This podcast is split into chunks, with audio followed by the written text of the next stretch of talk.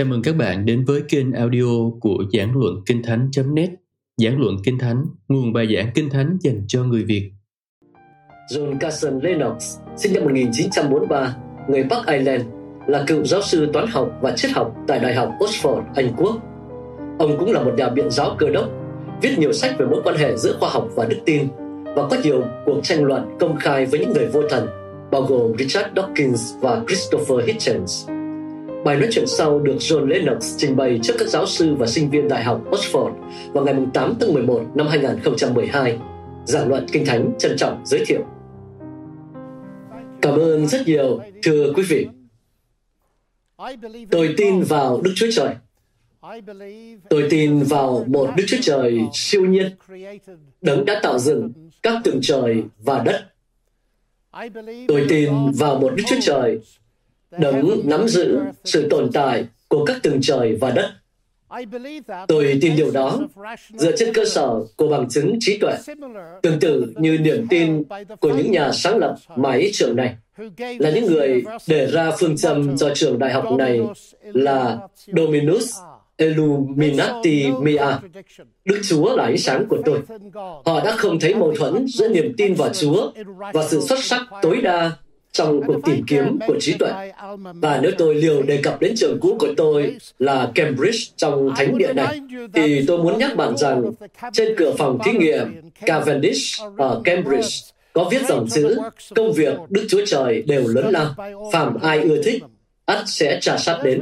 Khi nhìn vào sự phát triển của khoa học vào thế kỷ 16 và 17, Alfred Dodd Whitehead và nhiều người khác đã nhận xét rằng con người làm khoa học bởi vì họ tin cậy vào các định luật trong tự nhiên và họ tin cậy các định luật trong tự nhiên vì họ tin vào đấng ban luật.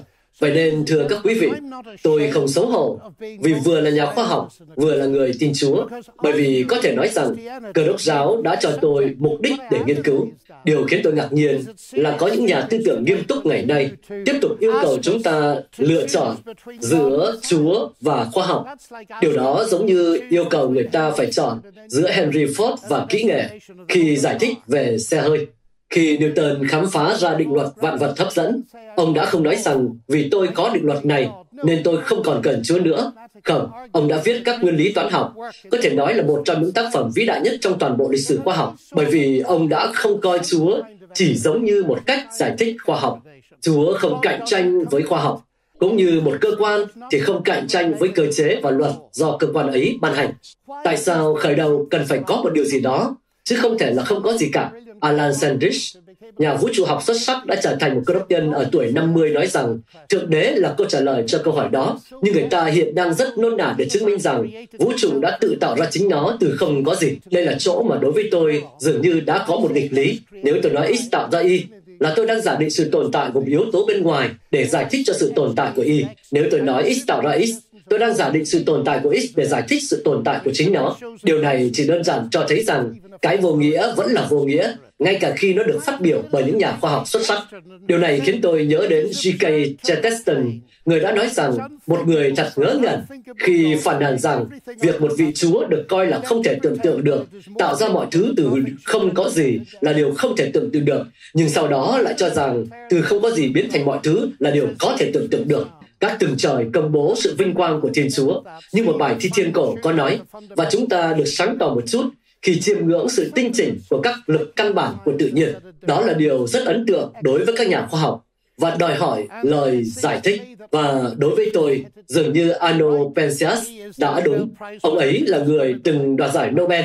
Ông ấy đã phát hiện ra nền vi sóng mà nhiều bằng chứng cho vụ nổ lớn Big Bang dựa trên đó. Ông ấy nói rằng thiên văn học dẫn chúng ta đến một sự kiện độc đáo, sự kiện một vũ trụ đã được tạo ra từ không có gì, một sự kiện kèm theo sự cân bằng tinh vi để mang lại chính xác các điều kiện thích hợp, cần thiết để có sự sống. Như thế là đã có một kế hoạch cơ sở mà cũng có thể nói là một kế hoạch siêu nhiên. Nhưng tôi muốn đi đến cái mà tôi nghĩ là lý lẽ cơ bản cho quan điểm hữu thần. Tôi cho rằng chúng ta ở đây tin vào trí tuệ. Đó là lý do tại sao tất cả chúng ta đều ở đây. Và với tư cách là một nhà khoa học, tôi tin rằng vũ trụ có thể hiểu được một cách hợp lý. Đó là điều đã khiến một số thiên tài khoa học cảm thấy nhu cầu phải đưa ra một lời giải thích. Einstein đã nói, điều không thể hiểu được duy nhất về vũ trụ là nó có thể hiểu được. và Wigner đã nói về tính hiệu quả phi lý của toán học. Làm thế nào mà một tư duy toán học trong đầu ông ấy ở đây lại có thể đưa ra các phương trình dường như phù hợp với vũ trụ ngoài kia? Mà quả thật, sao lại như vậy? Bởi vì sự mỉa mai của quan điểm vô thần tại đây là rõ ràng. Những người bạn vô thần của tôi, tôi có nhiều người bạn vô thần, Họ cho tôi biết rằng động lực của sự tiến hóa là cái cuối cùng sinh ra những khả năng nhận thức của con người, bao gồm trí tuệ, lại chủ yếu không hề liên quan đến lẽ thật, mà là sự sống sót. Và tất cả chúng ta, thưa quý vị, đều biết điều gì thường đã xảy ra và hiện vẫn xảy ra với lẽ thật khi những cá nhân hoặc tổ chức thương mại hoặc những quốc gia cảm thấy bị đe dọa và vật lộn để sống sót. Nhà triết học hàng đầu thời nay, Alvin Plantinga, đã nói nếu người vô thần đúng, theo đó chúng ta là sản phẩm của các quá trình tự nhiên, không có sự hướng dẫn của trí tuệ, thì họ đã đưa ra một lý do mạnh mẽ để nghi ngờ độ tin cậy của khả năng nhận thức của con người. Và vì vậy, hiển nhiên là nghi ngờ tính hợp lệ của bất kỳ niềm tin nào mà họ tạo ra, bao gồm cả thuyết vô thần. Môn sinh học của họ và niềm tin của họ và chủ nghĩa tự nhiên, do đó sẽ có vẻ xung đột với nhau trong một cuộc xung đột chẳng liên quan gì đến Chúa. Nhưng những người bạn vô thần của tôi vẫn khăng khăng rằng họ có lý khi tin rằng sự tiến hóa của trí tuệ con người không được định hướng cho mục đích khám phá lẽ thật. Còn tôi phi lý khi tin rằng trí tuệ con người được thiết kế và tạo ra bởi Đức Chúa Trời do chúng ta có khả năng hiểu và tin vào lẽ thật. Suy luận như vậy thật phi lý. Trái ngược với điều đó, quan điểm hữu thần theo Kinh Thánh khẳng định thực tại cuối cùng có tính thân vị và trí tuệ, và đó là lý do khiến khoa học có ý nghĩa, và đó là động lực thúc đẩy những nhà tiên phong vĩ đại trong khoa học. Đó là vũ trụ ngoài kia, và tâm trí con người ở đây là cái làm khoa học. Suy cho cùng đều là sản phẩm của cùng một trí tuệ thông minh của chúa. Kinh thánh cho biết, con người được tạo ra theo hình ảnh của chúa, và điều đó có nghĩa là có thể thực hiện khoa học trong tư cách một nhà khoa học, điều đó có ý nghĩa hơn nhiều đối với tôi hơn là thuyết vô thần. Bây giờ tôi xin phép ngắn gọn chuyển sang vấn đề luân lý. Hành vi luân lý cũng giống như hành vi nhận thức, tất nhiên không tự nó đòi hỏi một niềm tin tôn giáo. Điều này nhất quán với dữ kiện rằng con người được tạo dựng theo hình ảnh của chúa như những chủ thể có lý trí và đạo đức nhưng cũng giống như tôi đã đề xuất rằng không thể giải thích tính trí tuệ của con người nếu không có sự tồn tại của chúa. Tôi cũng dám đề xuất rằng sự tồn tại của đạo đức cũng không thể giải thích được nếu không có sự tồn tại của chúa. Khoa học hiện đại bắt nguồn từ các nguồn do thái và cơ đốc và khái niệm bình đẳng của con người cũng thế. Hãy lắng nghe một người vô thần Jürgen Habermas người được cho là một trong những nhà trí thức hàng đầu của Đức. Ông ta đã nói rằng khái niệm bình đẳng phổ quát, từ đó mà nảy sinh các lý tưởng tự do, đời sống tập thể, tính đoàn kết, đạo đức và lương tâm cá nhân, nhân quyền và dân chủ là di sản trực tiếp của đạo đức công lý của do Thái giáo và đạo đức yêu thương của cơ đốc giáo. Di sản này, về cơ bản, không thay đổi, đã là đối tượng của sự chiếm đoạt hoặc giải thích lại và phê phán liên tục cho đến ngày nay. Vẫn chưa có một phương án thay thế cho nó. Tất cả những thứ khác chỉ là một cuộc nói chuyện vu vơ của thời kỳ hậu hiện đại. Và với tôi, dường như ông ấy đang đề cập đến cốt lõi của một điều quan trọng. Bởi vì giá trị của con người mà khái niệm bình đẳng dựa trên đó không dựa trên những gì con người có thể làm, mà dựa trên việc người ấy được tạo thành từ cái gì ở đây là bởi người ấy đã được tạo nên theo hình ảnh của Chúa.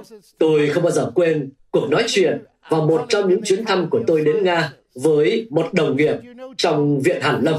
Ông ấy nói, ông biết không John, chúng tôi đã nghĩ chúng tôi có thể xóa bỏ Chúa và giữ lại giá trị cho con người.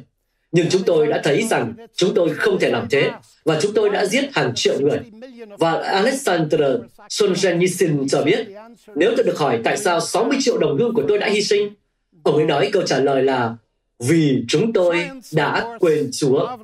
Khoa học, dù rất kỳ diệu, dĩ nhiên vẫn có giới hạn. Ngay cả một người đoạt giải Nobel nhờ phân tích một chiếc bánh cũng không thể nói tại sao chiếc bánh ấy được tạo ra. Nhưng gì Matilda, người đã làm ra chiếc bánh ấy, có thể cho bạn biết lý do. Bà ấy có thể tiết lộ lý do cho bạn nhưng nếu bà ấy không tiết lộ lý do cho bạn thì bạn sẽ không bao giờ biết. Và điều đó dẫn tôi đến bằng chứng tiếp theo. Vũ trụ cũng như vậy. Chúng ta có thể phân tích nó một cách kỳ diệu nhưng suy cho cùng nếu có một đấng tạo ra vũ trụ và tôi tin có đấng ấy, thì chỉ đấng ấy mới có thể cho chúng ta biết mục đích của tất cả những điều đó là gì. Và Ngài đã làm như vậy trong câu chuyện đầy sức mạnh của Kinh Thánh, đặc biệt trong cách Kinh Thánh phân tích vấn nạn của nhân loại. Không chỉ đơn giản là sự gãy đổ về hành vi giữa người với người, nhưng còn là sự gãy đổ theo chiều dọc của niềm tin giữa chúng ta và đấng tạo hóa. Giải pháp duy nhất cho vấn nạn đó không chỉ đơn giản là phát triển đạo đức của con người, mặc dù điều đó rất quan trọng, mà còn là một điều gì đó sâu xa hơn thế. Khôi phục mối quan hệ rạn nứt với Đức Chúa Trời thông qua sự cứu rỗi mà Ngài đã mang đến qua Chúa Cứu Thế Giêsu một mối quan hệ triệt để cho chúng ta khả năng sống đạo đức cho Chúa và ở đây, chúng ta đạt được điều mà đối với tôi là bằng chứng chính yếu, không chỉ cho sự tồn tại mà còn bản chất của Đức Chúa Trời. Đó chính là Chúa Cứu Thế Giêsu. Ngài đã không chỉ dạy nguyên tắc vàng, nhưng Ngài là hiện thân của nguyên tắc ấy. Ngài cho người đói ăn, chữa lành người bệnh và đau khổ, chào đón những kẻ bị xã hội ruồng bỏ, phục hồi danh dự và tôn trọng cho những người bị gạt ra ngoài lề và bị sỉ nhục. Và Ngài đã mang lại sự tha thứ và bình an cho hàng triệu người trên khắp thế giới. Ngài có thể làm điều này tất nhiên, bởi vì mặc dù Ngài là một con người, nhưng một cách độc đáo, Ngài không chỉ là con người, nhưng còn là Đức Chúa Trời trở thành người, bằng chứng trọng tâm cho tuyên bố đáng kinh ngạc này. Tất nhiên là sự phục sinh lịch sử của Chúa Giêsu từ cõi chết là cái đã khai trương cho cơ đốc giáo trên toàn thế giới. Điều này thưa quý vị, dĩ nhiên là một vấn đề trần chốt. Nếu Chúa Giêsu đã sống lại từ cõi chết, thì cái chết không phải là kết thúc và thuyết vô thần sai. Nếu Chúa Giêsu đã không sống lại từ cõi chết, thì cơ đốc giáo sai. Và tôi nhớ ở Cambridge, khi còn là một sinh viên, tôi đã nghe ngài Norman Anderson tài giỏi một chuyên gia pháp lý, một cách rất tỉ mỉ, đã xem xét các bằng chứng dưới góc độ pháp lý, với tư cách là một luật sư tài giỏi. Và ông ta đã nói ở phần kết, như vậy, ngôi mộ trống tạo thành một tảng đá thực sự, mà tất cả các giả thuyết duy lý về sự phục sinh có lao đầu vào cũng vô ích. Và cuối cùng, khi tôi đọc kinh thánh, tôi không chỉ tìm thấy sự thỏa mãn về trí tuệ, dù tôi tìm thấy rất nhiều thỏa mãn trong đó mà tôi còn cảm được tiếng Chúa đang nói với tôi. Bạn nói điều đó quá mang tính chủ quan cá nhân. Nhưng thưa quý vị, chúng tôi đã được đề nghị tối nay nói về niềm tin vào Chúa. Và tôi muốn nhấn mạnh rằng Chúa không phải là một lý thuyết, Ngài là một cá nhân. Và nếu khởi nguồn của tôi, một cá nhân, là một Đức Chúa Trời có tính cá nhân, thì điều thú vị nhất thực sự là có khả năng nhận biết Chúa cách cá nhân. Và vì vậy, Tôi không chỉ đơn giản tin rằng có một Đức Chúa Trời, mà tôi đã biết Ngài và tin cậy Ngài. Và tôi có những lý do mạnh mẽ để làm như vậy, bởi vì Chúa cứu thế đã chết và sống lại vì tôi. Điều đó tạo ra trong tôi cảm giác được tha thứ, dù tôi hoàn toàn không xứng đáng. Tôi được tiếp nhận và bình an là điều cho phép tôi đối mặt với mặt xấu trong bản chất của chính mình. Và với sự giúp đỡ của Chúa, làm điều gì đó với mặt xấu ấy. Nhưng điều đó còn cho phép tôi đối mặt với một điều khác nữa. Vấn đề khó khăn nhất mà tôi phải đối diện với tư cách là một cơ đốc nhân là vấn đề về cái ác và đau khổ. Cô cháu gái của tôi bị một khối u ở tuổi 22 và qua đời. Tôi nói gì với chị gái của tôi? Và đây là vấn đề khó khăn nhất mà chúng ta phải đối diện. Nhưng đối với tôi, có vẻ như thuyết vô thần ở đây không có câu trả lời. Vì theo định nghĩa, thì thuyết vô thần tin rằng con người chết là hết nên không có hy vọng chung cuộc. Nhưng như quý vị thấy đó, chúng ta có thể ở đây đến nửa đêm và lâu hơn nữa để tranh luận như đã từng làm trong trường đại học này trong nhiều thế kỷ. Một vị chúa tốt lành có thể, cần phải, sẽ phải, lẽ ra phải làm gì? Và chúng ta sẽ chẳng đi đến đâu. Vì vậy đối với tôi, dường như có một câu hỏi khác mà chúng ta có thể đặt ra và đó là thế này coi như cuộc sống cho chúng ta thấy một bức tranh kép. Chúng ta thấy một số thứ đẹp đẽ. Chúng ta thấy một số góc cảnh rách nát. Chúng ta thấy tổn thương và đau đớn. Chúng ta cũng thấy những niềm vui. Làm sao chúng ta có thể đối mặt với điều đó? Và dường như đối với tôi, đây không phải là câu trả lời đơn giản, mà là một cửa sổ dẫn đến câu trả lời. Và đó là điều này nếu thực sự Chúa Giêsu là con Đức Chúa Trời và tôi tin Ngài đúng như vậy thì chúng ta có thể đặt câu hỏi Đức Chúa Trời đã làm gì trên thập tử Và câu trả lời ít nhất là Đức Chúa Trời đã không xa rời sự đau khổ của con người chúng ta, mà đã trở thành một phần của nó. Và mặt khác của điều này là bởi vì Chúa Giêsu đã sống lại từ cõi chết, nên Ngài sẽ trở thành vị thẩm phán cuối cùng. Sự mỉa mai là thuyết vô thần, theo định nghĩa vốn không có hy vọng vào công lý chung cuộc. Tuyệt đại đa số con người trong lịch sử thế giới đã chết mà không nhận được công lý và sẽ chết mà không nhận được công lý. Và nếu chết là hết, thì tất nhiên họ không có hy vọng chung cuộc vào công lý. Nhưng lời hứa trong tân ước được đảm bảo bởi sự phục sinh của Chúa Giêsu là Ngài sẽ là thẩm phán trong ngày sẽ đến.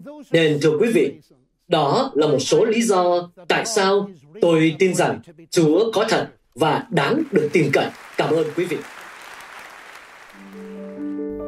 Các bạn vừa nghe xong bài giảng được phát trên kênh audio của giảng luận Kinh Thánh. Kênh nhằm cung cấp cho các tín hữu và tôi tớ Chúa người Việt những bài giảng chọn lọc của các diễn giả kinh điển trong những thời đại khác nhau. Để biết thêm thông tin về chúng tôi, xin vui lòng truy cập trang web giảng luận kinh thánh.net. Xin chào và hẹn gặp lại các bạn trong những bài giảng tiếp theo.